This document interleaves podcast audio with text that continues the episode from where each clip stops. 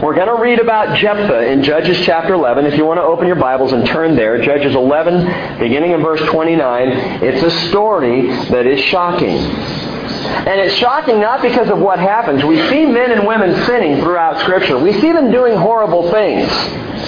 But this one seems to be approved of. If nothing else, there is silence about what this man is going to do, and we are left to struggle with it. And struggle with it this morning, we will. Verse 29 of the book of Judges, chapter 11. Now the Spirit of the Lord came upon Jephthah, so that he passed through Gilead and Manasseh, and then he passed through Mizpah of Gilead, and from Mizpah of Gilead he went on to the sons of Ammon.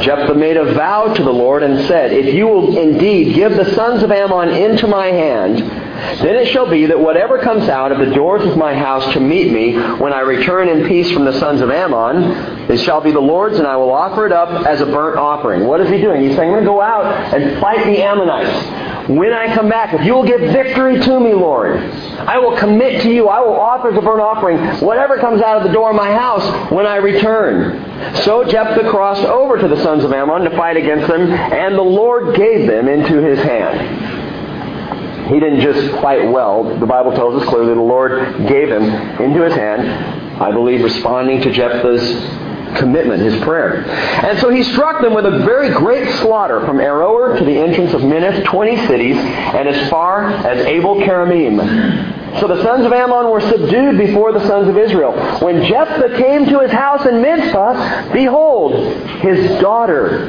was coming out to meet him with tambourines and with dancing. Now she was his one and only child. Besides her, he had no son or daughter. And when he saw her, he tore his clothes and said, Alas, my daughter, you have brought me very low, and you are among those who trouble me. For I cannot give my word to the Lord, I, for I have given my word to the Lord, and I cannot take it back. And so she said to him, My father, you have given your word to the Lord. Do to me as you have said since the Lord has avenged you of your enemies, the sons of Ammon. And she said to her father, Let this thing be done for me. Let me alone two months, that I may go to the mountains and weep because of my virginity, I and my companions. And he said, Go. So he sent her away for two months, and she left with her companions and wept on the mountains because of her virginity. And at the end of two months, she returned to her father, who did to her according to the vow which he had made. And she had no relations with a man and thus it became a custom in Israel that the daughters of Israel went yearly to commemorate the daughter of Jephthah, the Gileadite, four days in the year. I'm going to pray one more time before we get into this. Father, again, Lord, I ask for wisdom and discernment. I ask for clarity, and I ask for understanding. But more than all that, Father, more than understanding what takes place in this one particular story, I ask that you will tune our spirits to your spirit. That we might be changed and motivated to live for you with fierce and long-standing commitment, Father. Holy Spirit, teach us in Jesus' name. Amen. Now, several years back, I determined that I was going to start studying the tough things in Scripture, the hard spots, the difficult places. I told myself, I'm going to go there. I'm going to spend some time there. If someone says that's a hard portion of Scripture to understand, that's where I went to study. And I studied a lot of these things, including this story. This story of Jephthah. And I remember years ago reading that many Bible commentators explain it away as a rash vow, a reckless commitment on the part of Jephthah. They say Jephthah said what he shouldn't have said. He shouldn't have blindly committed to something like offering as a sacrifice whatever walked out of the door of his house. What if it was his wife? What if it was his daughter? As we read, it is his daughter. He goes to battle, but before so he says, Lord, I will, uh, if you give me victory, I'll offer as a burnt offering to you anything that comes out of my front door. He comes home, and out comes his little girl, and the Bible tells us he did to her as he said, according to the vow. And it seems to be okay. and I read it the first time and just went, no way. No way he did that. No way he took his only daughter and sacrificed her to thank, but that's something they would do with Molech. That's something the pagan gods required of their people, not our God. And so again, Bible commentators read this and they say, well, it's got to be a sinful act on the part of Jephthah. He messed up. He was half pagan, half Jewish. You know, he was living in a pagan area. In fact, if you read back in the story of Jephthah, you find out he had been kicked out of Israel because he was a bastard child. He was an illegitimate son. His father Gilead had had relations with a prostitute. And that was Jephthah's parenting, and so his brothers kicked him out of Israel. So he was living among the pagans. So maybe that's it. There was just too much pagan influence. And so what we see here, we can quickly explain it away. It's just a reckless vow. Don't be like Jephthah. Don't make vows like him. In fact, we read in Ecclesiastes chapter 5 verse 2, do not be hasty in word or impulsive in thought to bring up a matter in the presence of God. For God is in heaven and you are on earth. That's a good thing, by the way, to remember. God is in heaven and you are on the earth. Therefore, let your words be few. He goes on and says, when you make a vow to God, do not be late in paying it for he takes no delight in fools. Pay what you vow. It's better that you should not vow than you should vow and not pay. Do not let your speech cause you to sin, and do not say in the presence of the messenger of God that it was a mistake. Oh, I, I really didn't mean that, Lord, to get me out of this tight jam. I'll be at church every Sunday the rest of my life. That's not really what I meant. The writer of Ecclesiastes, Solomon would say that's a foolish thing to do, make a rash vow like that. He says, Why should God be angry on account of your voice and destroy the work of your hands? For in many dreams and in many words there is emptiness. Rather, fear God. Makes me want to cut back on my speech a little bit. And in Jephthah's case, let me say this. I personally disagree with the commentators that I mentioned before. I do not believe this is a story that we are to dismiss quickly as a rash vow, as a reckless move. I believe there's something much more significant going on with Jephthah. In reality, the single word that I think best defines the character of Israel's ninth judge is faithful, not reckless. Committed, not rash. This is a man who, when making a vow, kept it regardless of how difficult or painful or demanding. And you may look at me and say, How in the world can you say that, Rick? You really believe that? That it was okay to sacrifice his daughter? Listen, in Hebrews chapter 11, the Hebrew writer gives us what we have called many times that hall of faith. The great hall of faith. You can go through and follow people like Noah, who trusted God when there had been no rain, no downpours in the history of the world before, that it was going to rain enough to flood the world. He believed, he had faith in God. What about people like Abraham, called by God to go to a distant land? Sarah, his wife. We read about Isaac and Jacob. We read about guys like Joseph. Talk about a man of faith. Or Moses. Even Rahab, the harlot who, who risks everything to help Israel because she believes. She has faith in the God of Israel. So you read about all these fantastic people of faith, and then in verse 32 of Hebrews chapter 11, the writer says, What more shall I say? Time will fail me if I tell of Gideon, of Barak, of Samson, Jephthah, and David and Samuel and the prophets. And that blows my mind because if I was one of those Bible commentators saying this is a rash vow, suddenly we see Jephthah listed in the great hall of faith, and it takes great faith to be listed in that listing. Something is amiss here in the scriptures. On the one hand, we see Jephthah, who apparently offers up his daughter to keep a vow to God, which seems to be pagan. And on the other hand, we see the Hebrew writer saying Jephthah is a great man of faith. Well, I choose to agree with the Hebrew writer. He is a great man of faith. He is a faithful, committed follower of God, a man who knows how to keep a vow to the Lord even when it hurts. The New Testament commentary on the Old Testament. Remember, that's how we look at things. The New Testament gives us explanation and understanding of the stories that we read in the Old Testament. So as we move into the New and we discover that the New Testament claims this man is faithful, we must accept that and have to go back now and try and make sense of this, what we're going to do this morning. Try and make some sense of this disturbing vow and its even more disturbing outcome. Now again, Jephthah lived at a time where he was surrounded by pagan peoples who did offer human sacrifices to their gods. And we've talked about Molech before. One of the worst of the pagan deities, who required his people, or the people believed, that they were to give their infants, infant babies in sacrifice to Molech. That big iron idol with the outstretched arms and the belly that was a furnace that they would heat up to intense heat. They would lay the children on the arms of Molech where they would begin to sizzle as they screamed and then fall into the furnace and die. This was how sacrificing was going on. This is why, by the way, you may recall God sent Israel back into the promised land. Part of their mission was to clear the land of its horrendous sin. But here we see a man of God who is sacrificing for a vow. Make no mistake about this. God abhors human sacrifice. He does not accept human sacrifice. Deuteronomy 12:31 says, "You shall not behave thus toward the Lord your God. For every abominable act which the Lord hates, they have done for their gods. They even burn their sons and daughters in the fire to their gods." God says, "I won't have it." That's what they do. That is not what you are supposed to do. You might say, well, I know God abhors human sacrifice, but what about Abraham? Didn't God ask Abraham to sacrifice his son?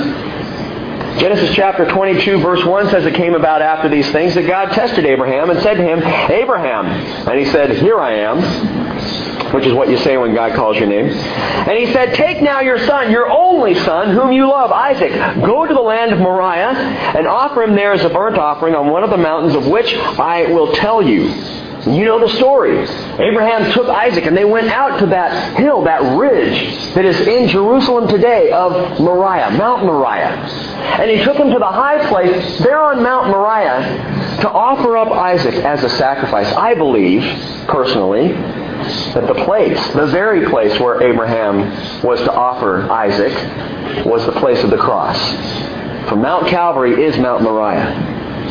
And I think what God asked Abraham to do was a type, a picture of what he did later. A father offering his only son. In Genesis 22 verse 12, the Lord says to Abraham, Do not stretch out your hand against the lad and do nothing to him, for I know now that you fear God, since you have not withheld your son, your only son Isaac, from me. Abraham's faith was just being tested, being tried as true. And Abraham's faithfulness was a type of another sacrifice, that sacrifice of Jesus in the same place that would come later. Genesis 22 is a fantastic chapter to study. I encourage you to go back and just read it through and look at all the pictures of Jesus that are to be found there. But you might say, if God hates human sacrifice, why did he sacrifice Jesus? And the answer is very simple. Because of his great love for you and for me. It was the ultimate proof that God loved mankind and loved individual people. His sacrifice of his son, you see, it, it, it's completely opposite of what the pagans did. They sacrificed to appease their God. In Christianity, God sacrificed to prove his love. God gave up. He didn't ask us to sacrifice our children to appease him.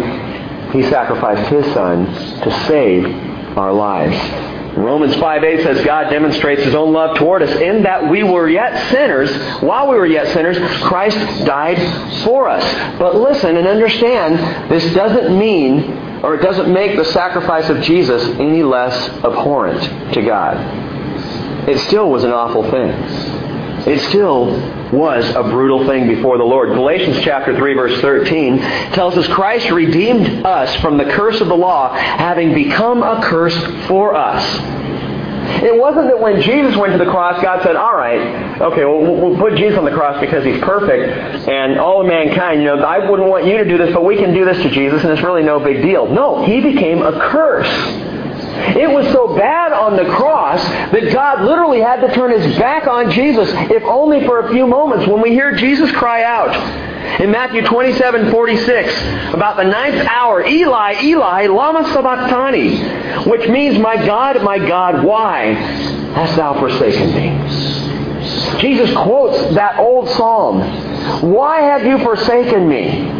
As he pours out his heart for the first time in all of history, separated from his Father. Why? Because he's a curse. Because what's happening to Jesus on the cross is abhorrent to the Father. A necessary sacrifice, yes, but abhorrent just the same. 2 Corinthians 5.21 says, He made him who knew no sin to be sin on our behalf so that we might become the righteousness of God in him. In other words, listen to this, the crucifixion is an abomination. But it was a necessary abomination. Jesus became on the cross everything that the Father hates so that the Father could pour out his great love on his people. It was the most personally painful act of faithfulness anybody has ever seen. The faithfulness of God to go through that pain to show us his love for us. Now, back to the story of Jephthah. The Israelites were in dire straits. They needed a leader to deliver them from the Amorites. They had no one among them in all of Israel no standout guy who was willing to stand up and lead the people to fight the Ammonites. And so they appealed to this man, Jephthah. We talked quite a bit about him on Wednesday night. He was the element uh, son of Gilead. He was kicked out of Israel by his brothers. His mother was a hooker. He was a man surrounded by a band of losers. Not a good resume. He's living outside of Israel, but God uses the situation in Jephthah's life to mold him into a man of integrity and faithfulness. By the way, a little side note, the Lord often does that. He'll do that with you and with me. James chapter 1 verse 2 says, Consider it all joy, my brethren, when you encounter various trials, knowing that the testing of your faith produces endurance. And Donna, I'm not going to go into this, but you shared that three, three and a half years ago you came here basically busted up inside. While man will do things to hurt us, God will allow those things to deepen our faith and to draw us closer to Him and to strengthen us in ways we can't even imagine while we're going through those times of heartache and pain.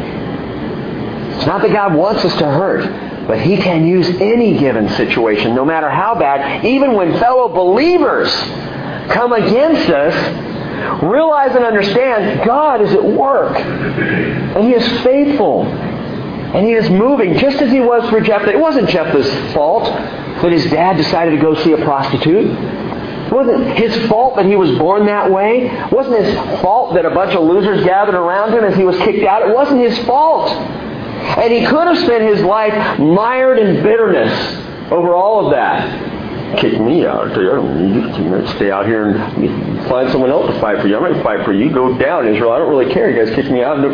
I, he doesn't know.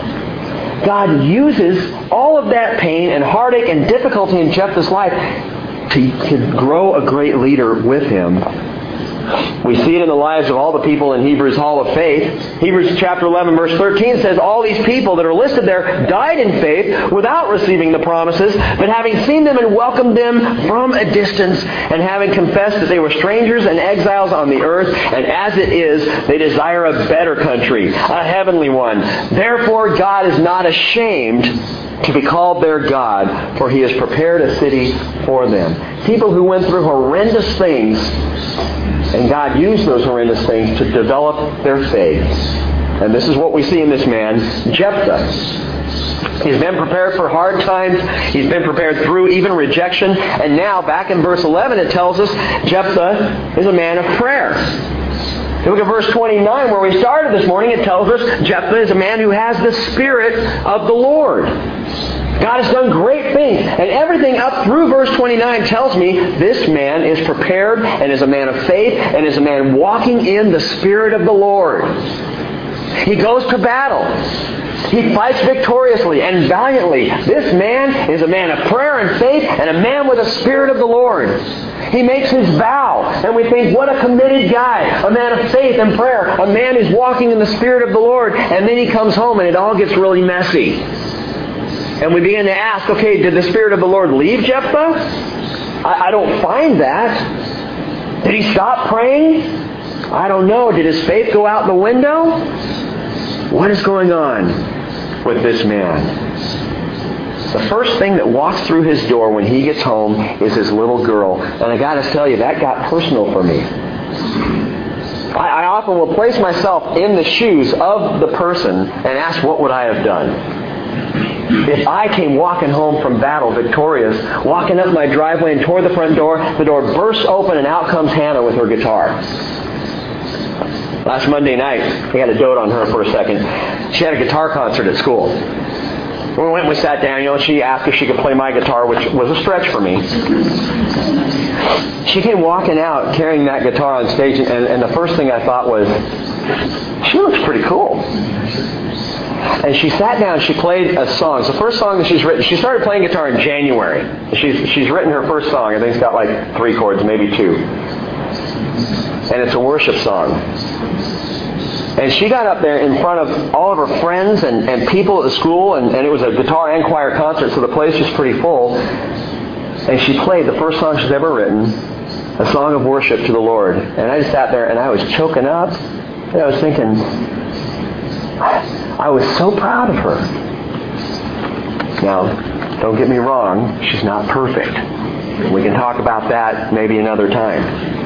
But in that moment, I saw her praising the Lord. And I love to see my children, I love to see praising the Lord. And Hannah was doing that right up there in front of God and everyone. She's worshiping. And as I look at Jephthah, this is what's happening. Get that picture. His little daughter comes dancing out the front door of their house. She is playing cymbals. She is praising the Lord. She is worshiping, thanking God for the victory that, that God had given her father. She's proud of her daddy. And her daddy's heart is ripped out as he realizes that she is the first one out the door. And he made a promise to God to give to him whatever walked out the front door of his house. This is not a man who is pagan and sick, who sees the daughter coming out and says, Get the rope, boys! Wrap her up! Tie her good and tight. Let's get her on the fire. Look at what Jephthah says in verse 35. Alas, my daughter, you have brought me very low, and you're among those who trouble me. For I cannot, I have given my word to the Lord, I cannot take it back. He is pouring out his guts. Little girl, what are you doing? Go back and send out one of the goats. no, not my daughter. And so it brings us to the point where we have to ask the question, did Jephthah really offer his daughter as a burnt offering? That's a tough question. Josephus and the earliest rabbinical scholars read this story and they believe he did in fact offer his daughter as a human sacrifice. They reason it by the literal interpretation of the scriptures, which you know I am very, very serious about myself. It is what it says. Take it literally. Don't spiritualize it. Don't change it to mean something that it doesn't say or doesn't mean. You read what it says and you take it in its context. And they point to the pagan nature of Jephthah's world. And they point to the fact that Israel had no king and horrid things were going on. And honestly, their case is strongly argued. You can argue it either way. There's a, there's a very strong case to be made for the fact that he did offer up his daughter a burnt offering. What do you think, Rick? I don't know if I want to tell you what I think. I'll tell you this much. I believe Jephthah kept his vow. Although it may not be as it seems on the surface, and there are some clues that may indicate another option here, watch this very closely. Verse 31. Jephthah said, It shall be that whatever comes out of the doors of my house to meet me, when I return in peace from the sons of Ammon, it shall be the Lord's, and I will offer it up as a burnt offering. A couple things to know about this verse. A couple arguments were made either way, but one of the arguments is the and or argument. The and or argument. Some of your Bible margins may even tell you this, that the word and can also be translated or. So in this case, it could be, it shall be the Lord's and I will offer it up as a burnt offering. Or it could be, it shall be the Lord's or I will offer up a burnt offering. In that case, it solves the problem. Either I'll give you whatever comes out of my door, or I'll give you a burnt offering in place of whatever comes out of my door. And that's very simple. And if we take it that way, we can go, okay, good. Then, then Bible study done, let's stand and sing. But the problem is, the last half of the verse says, I will offer it up as a burnt offering, and the it is there. What are you saying, Rick? I'm saying that even if you say or, it doesn't work. It shall be the Lord's, or I will offer it up as a burnt offering. Either way, whatever comes out the door is the Lord's. But there's something else to note about this verse, and it's the offer offering argument. If you take this literally, which again, I am wont to do, the uh, Hebrew writing here is two words with offer and offering, Alah and Olah. A-L-A-H and O-L-A-H. And the phrase offer it up as a burnt offering, as you see it translated there, literally is, I will ascend. Alah is from the Hebrew word aliyah. I will make aliyah. Have you heard that word before? When Jewish people talk about going back to Israel, they say they are making aliyah. They are going up. That's what aliyah makes. When the Bible says, let us go up to the mountain of the house of the Lord, it's aliyah. But let's make that aliyah. So that's what Alah comes from, is aliyah, to go up. Let us go up. I will ascend. And the idea of that being connected to an offering is I'm ascending the temple mount up to the temple where I'm going to make an offering to the Father, Alah. And so where you read, it shall be the Lord's and I will offer it up. I will, literally, I will ascend, he's saying. I will ascend with it as, and then it says burnt offering, but the word there is olah. Olah. So what he's saying is, I will ascend with it as an offering. I will go up with whatever comes out the doors of my house as an offering. And it doesn't necessarily have to be a burnt offering or a sacrificial offering where you let the blood out on the altar and then light the fire. I will ascend and give as an offering and I think there's even a more compelling case to the fact that his daughter wasn't physically human sacrifice, but was offered to the Lord. And we look down in verse 37 to understand that. She said to her father, let this thing be done for me. Let me go alone to the mountains, or let me, um, yeah, let me alone two months, that I may go to the mountains and weep because of my virginity, I and my companions. Now that's interesting. Why because of her virginity? Well, she's going to die, so she obviously will never be married, so she will only remain a virgin. You can make that case, but it's pretty weak. Go on. He says, he said, go. So he sent her away for two months, and she left with her companions and wept on the mountains because of her virginity. At the end of two months, she returned to her father, who did to her according to the vow which he had made, and she had no relations with a man, which is kind of silly for them to repeat that and go back to that virginity argument, you'd think what it'd say is, she returned to her father and he killed her. she returned to her father and he burned her up, and that was the end of the story. But the focus here for these three verses is on her virginity. And on the fact that she would never know a man. That she would never enter into that kind of intimacy with a man. That she would never, especially in these days, she would never bear children. There would be no heir in Jephthah's line and his daughter would not be able to do the one thing that among Hebrew women was more important than anything else, and that was to bear a child. She wouldn't do it. And that's the focus. And then it says it became a custom in Israel that the daughters of Israel went yearly to commemorate the daughter of Jephthah the Gileadite four days in the year. It's interesting there that that word commemorate. Some translations say lament. But the word in Hebrew is tanah, which is literally to recount or to talk with. So it may very well be saying that the daughters of Israel went up yearly to talk with the daughter of Jephthah the Gileadite four days in a year. They went to visit her. And in other words, she's still alive. Where did they go to visit her? In the place that Jephthah offered her to the Lord. In the place where Jephthah gave her to the Lord. The truth is, gang, and listen carefully here, the truth is that a sacrificial death did happen here. A sacrificial death. That is, I believe, the death of an heir. Jephthah offered his daughter to the Lord in the same way that Hannah in 1 Samuel offered her firstborn son Samuel to the Lord. Gave him, gave her to the Lord to serve the rest of her days the Father and not to be known by any man. And you might say, well, that makes it a lot easier. But listen, gang, for a man of valor like Jephthah, even that move would be absolutely heart-rending and heartbreaking.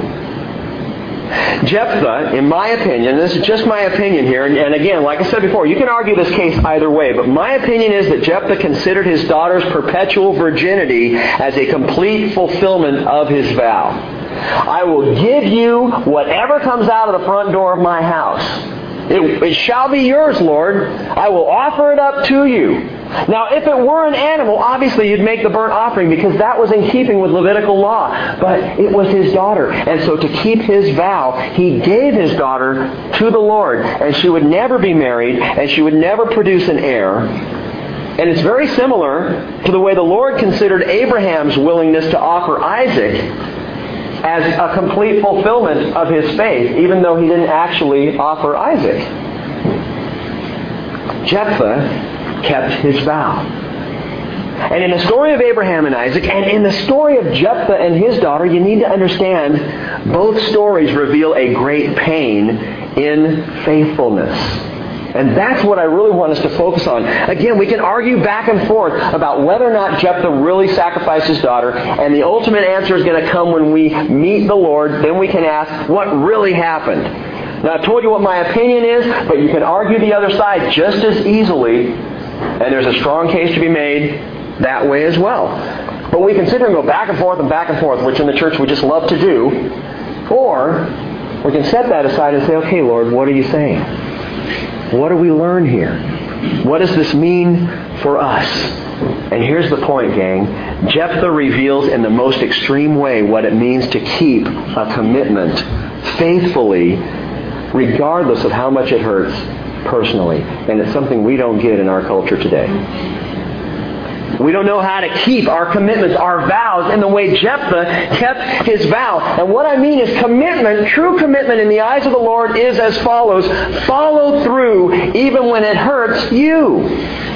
I say, I want to follow through with the Lord. I want to keep my vows to God. But if it starts to get difficult for me, if it's a little painful, that's when I go, you know, Lord, that's not really what I meant. I didn't mean to go that far. I know I said that, but, but this is uncomfortable now. This hurts now. There's got to be another way around this.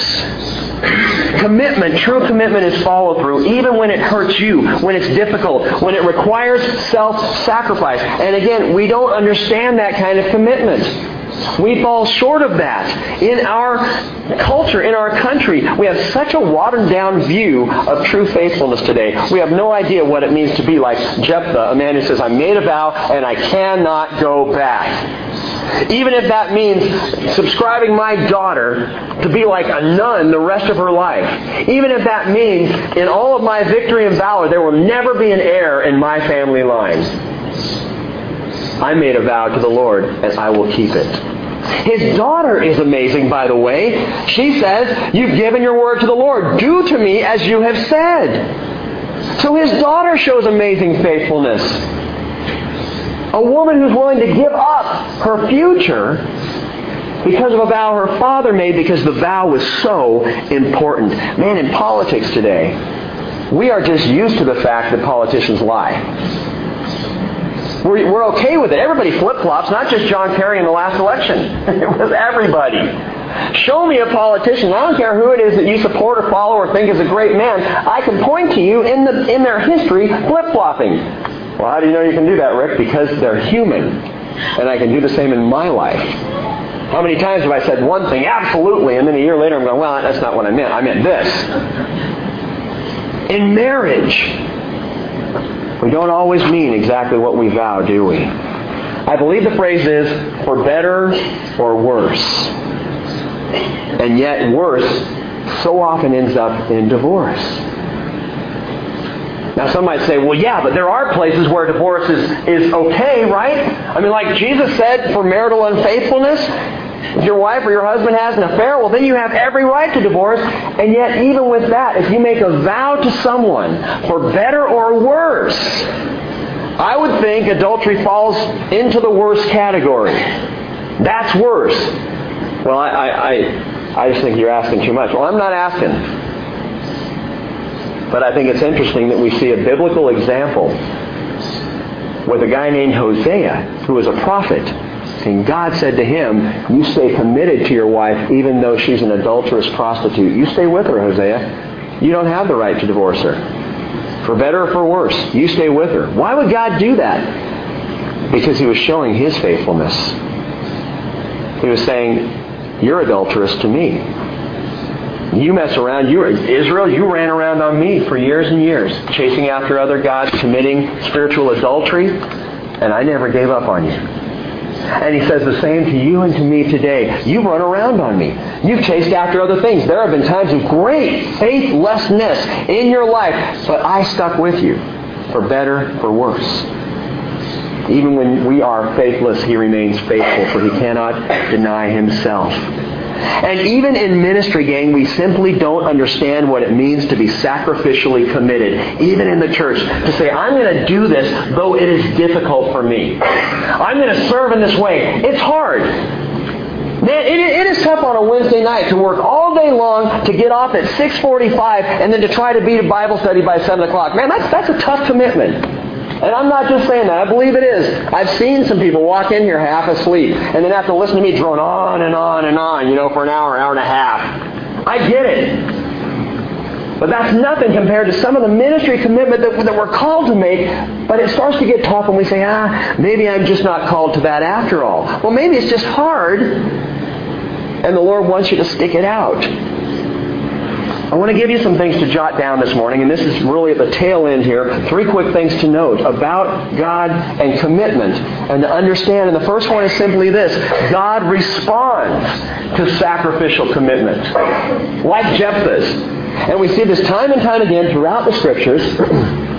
The Lord responds to sacrificial commitment. Like Jephthah and his daughter. Or like, for example, Hannah who I mentioned before in 1 Samuel chapter 1. She commits Samuel to lifelong service.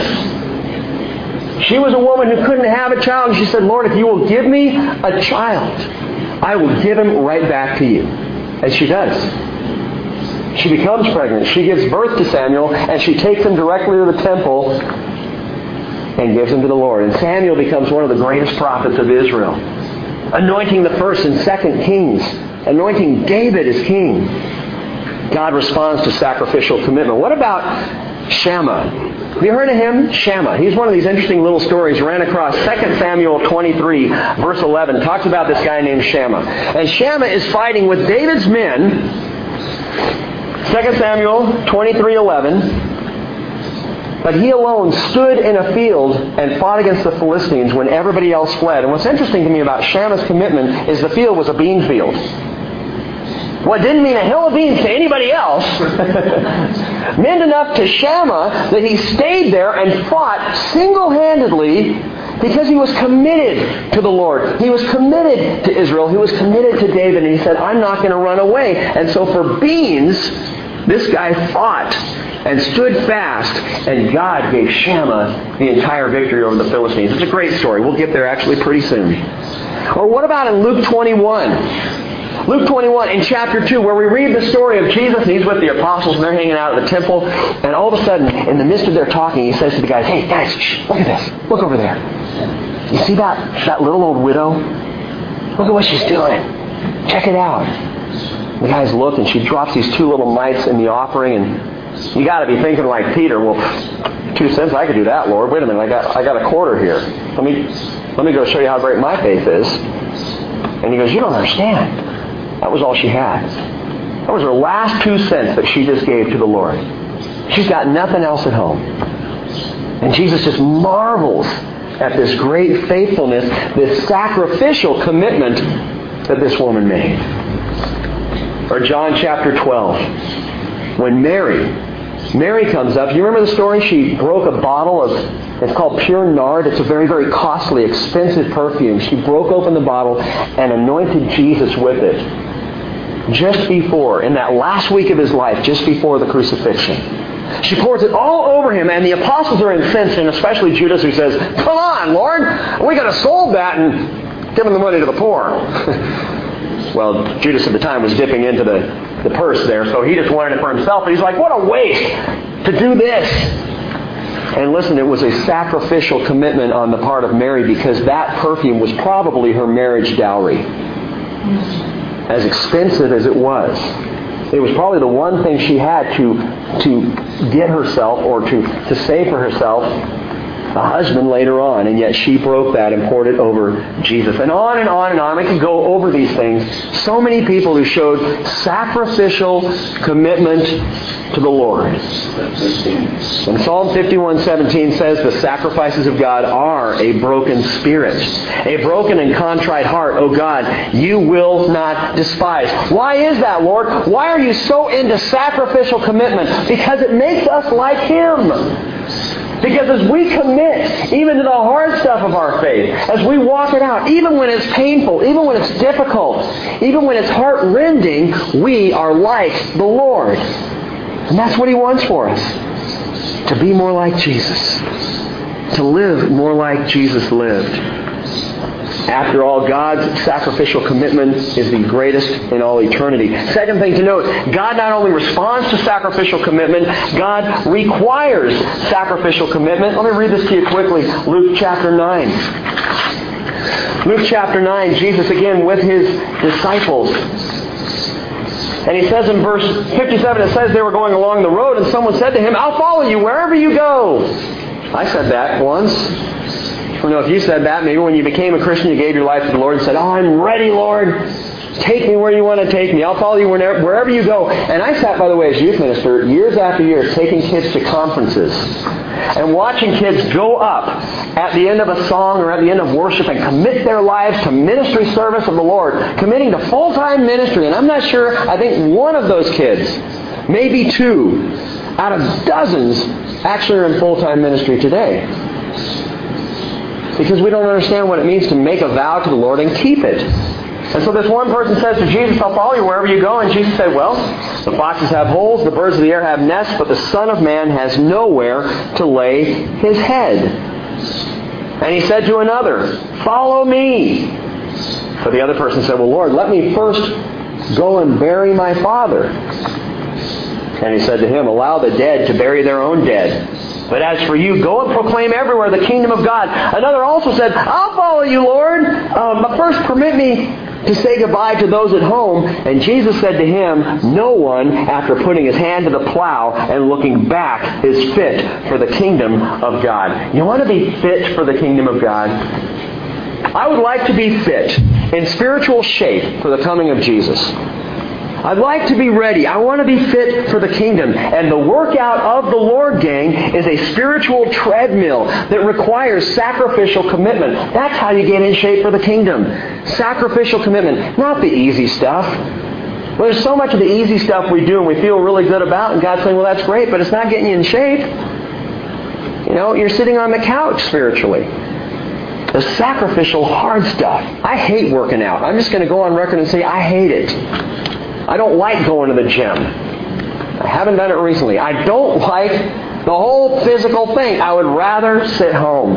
It's so much more comfortable on my couch with a widescreen TV. You know, I sprained my thumb a couple nights ago. But other than that, that's my kind of workout. But you know what happens there? The body wears down. It gets old. You want to be fit for the kingdom. God says it's hard. It's going to hurt. It's going to mean giving up. God requires and responds to sacrificial commitment by his followers. followers. And last one, God relates to sacrificial commitment. And again and again we have seen this. We have seen that God is into relationships and He wants us to be in living, breathing, walking fellowship with Him. And here's the key. Turn to Psalm 15. Turn to Psalm 15. I want you to see this yourselves.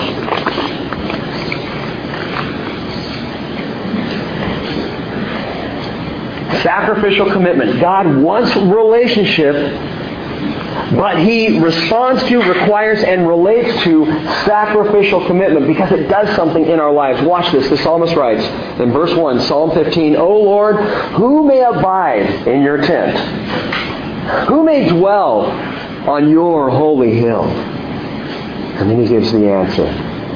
He who walks with integrity and works righteousness and speaks truth in his heart. He does not slander with his tongue, nor does evil to his neighbor, nor takes up a reproach against a friend. In whose eyes a reprobate is despised, but who honors those who fear the Lord. Listen, he who swears to his own hurt and does not change. This is the person who can dwell in the tent of the Lord.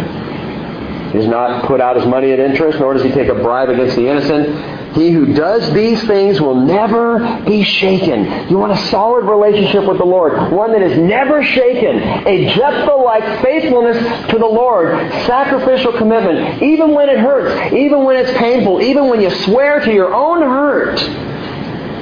That pleases the Lord. When someone gives up, who shall abide with the Lord? He who swears to his own hurt. That really jumped off the page to me. He who swears to his own hurt. That's commitment. That's a vow. Anyway you slice it, gang, the commitment of Jephthah was painful at its conclusion. And it required personal sacrifice at the highest level. But I ask you to consider this. How much did the pain, the, the death of Jesus, how much did it hurt the Father? And this is what we, we forget in our commitments to the Lord. How much did Jesus' death hurt the Lord? How painful was that action of love before us? And again, we come right back around to the gates of agape. Because when I think about faithfulness, and I look at the Lord's example of faithfulness, and how much it hurt and how painful it was, that's a picture of commitment. That's a picture of love. And if we want to truly be fit for the kingdom, if we desire to grow in our walk with the Lord Jesus and to have that deep, passionate relationship, you need to understand this, gang. It is not going to be easy. His yoke is easy and his burden is light. The Lord's not going to dump stuff on you. Coming to him is the easiest thing in the world, but walking with him, growing up in him, can be painful indeed. I've been asked by a, one of our ladies' Bible study groups to come on Tuesday and talk about how to study the Bible and how to go through it, some tips and some ideas and, and some commentaries and things. And we're going to talk about that. I'm going to tell you the first thing I'm going to tell them on Tuesday, right now. There are no shortcuts. You want to learn to study the Bible? Start carving out time in the day. There are no shortcuts. I don't stand up here and share what I've shared with about 15 or 20 minutes of study. There are no shortcuts. It takes time. You want to deepen your relationship with the Father? Guess what? You got to pray. There are no shortcuts. You can't say, okay, every every Monday morning at 9, I'm going to pray for about five minutes for the week, and I'm good to go. You can't do it. There are no shortcuts. It is a process of life that God is calling us to. You want to be more Christ-like in the way you love people, get ready to sacrifice. Your wants, your desires, your comfort zone, your need. All of that, if you want to be an agape lover like Jesus Christ, you got to set that aside. Yeah, but he did this, but, but she hurt me, but, but, but, they, but they... It doesn't matter. It doesn't matter. If you're loving like Jesus, it's going to hurt. And that's the last thing to consider. The motivation, gang, for any tough commitment I might make. The motivation to commit like Jephthah committed is guaranteed victory. Jephthah made this vow knowing God was going to come through. Knowing he was he had the Spirit of the Lord on him. He knew that the victory was sure in the Lord and he made the commitment. He was motivated based on the guarantee of victory. Jesus already won everything in his death, in his resurrection. We have the guarantee. We've got the victory. We are saved. We are secure. We're going home. It is a done deal. And whatever happens here on earth, nothing can change that. Let that love of Jesus be the motivational factor in your life. Let that be what drives us to live for the Lord and to follow the Lord. Understanding that God's vow to so love the world dearly cost him his very life. Last verse, 2 Timothy 1, verse 8, Paul says the following Join with me in suffering. if you got a little invitation card in the mail and it said, You're invited, and you open up and says to join me in suffering, what would you do with it? This is what Paul says. Join with me in suffering for the gospel according to the power of God, who has saved us and called us with a holy calling, not according to our works, but according to his own purpose and grace, which was granted us in Christ Jesus from all eternity. Paul says, But now, this has been revealed by the appearing of our Savior Christ Jesus, who abolished death brought life and immortality to light through the gospel, for which I was appointed a teacher and an apostle and a, and a preacher. And for this reason I suffer these things, but I'm not ashamed. For I know whom I have believed, and I am convinced that he is able to guard what I've entrusted to him until that day keeping our vows, our commitments, no matter what the cost. This is what I learned from Jephthah. And this is what we learned from Jesus. And Father, we pray today that you will strengthen our vows. That you will give us the faith to walk out our commitments and not to back down from them. Father, for so many here, you have prepared through difficulty and struggle and heartache. You have prepared people who have been despised in their lives and rejected. As Jesus was despised and rejected, you have prepared so many to step out and to step forward in strength. And I pray, Father, you would put that call on our hearts to serve, to give sacrificially, to love agape style, regardless of, of whether we get anything back or not. Make us like Jephthah. No, Father, make us like Jesus in our willingness to commit everything to you. We pray in Jesus' name. Amen.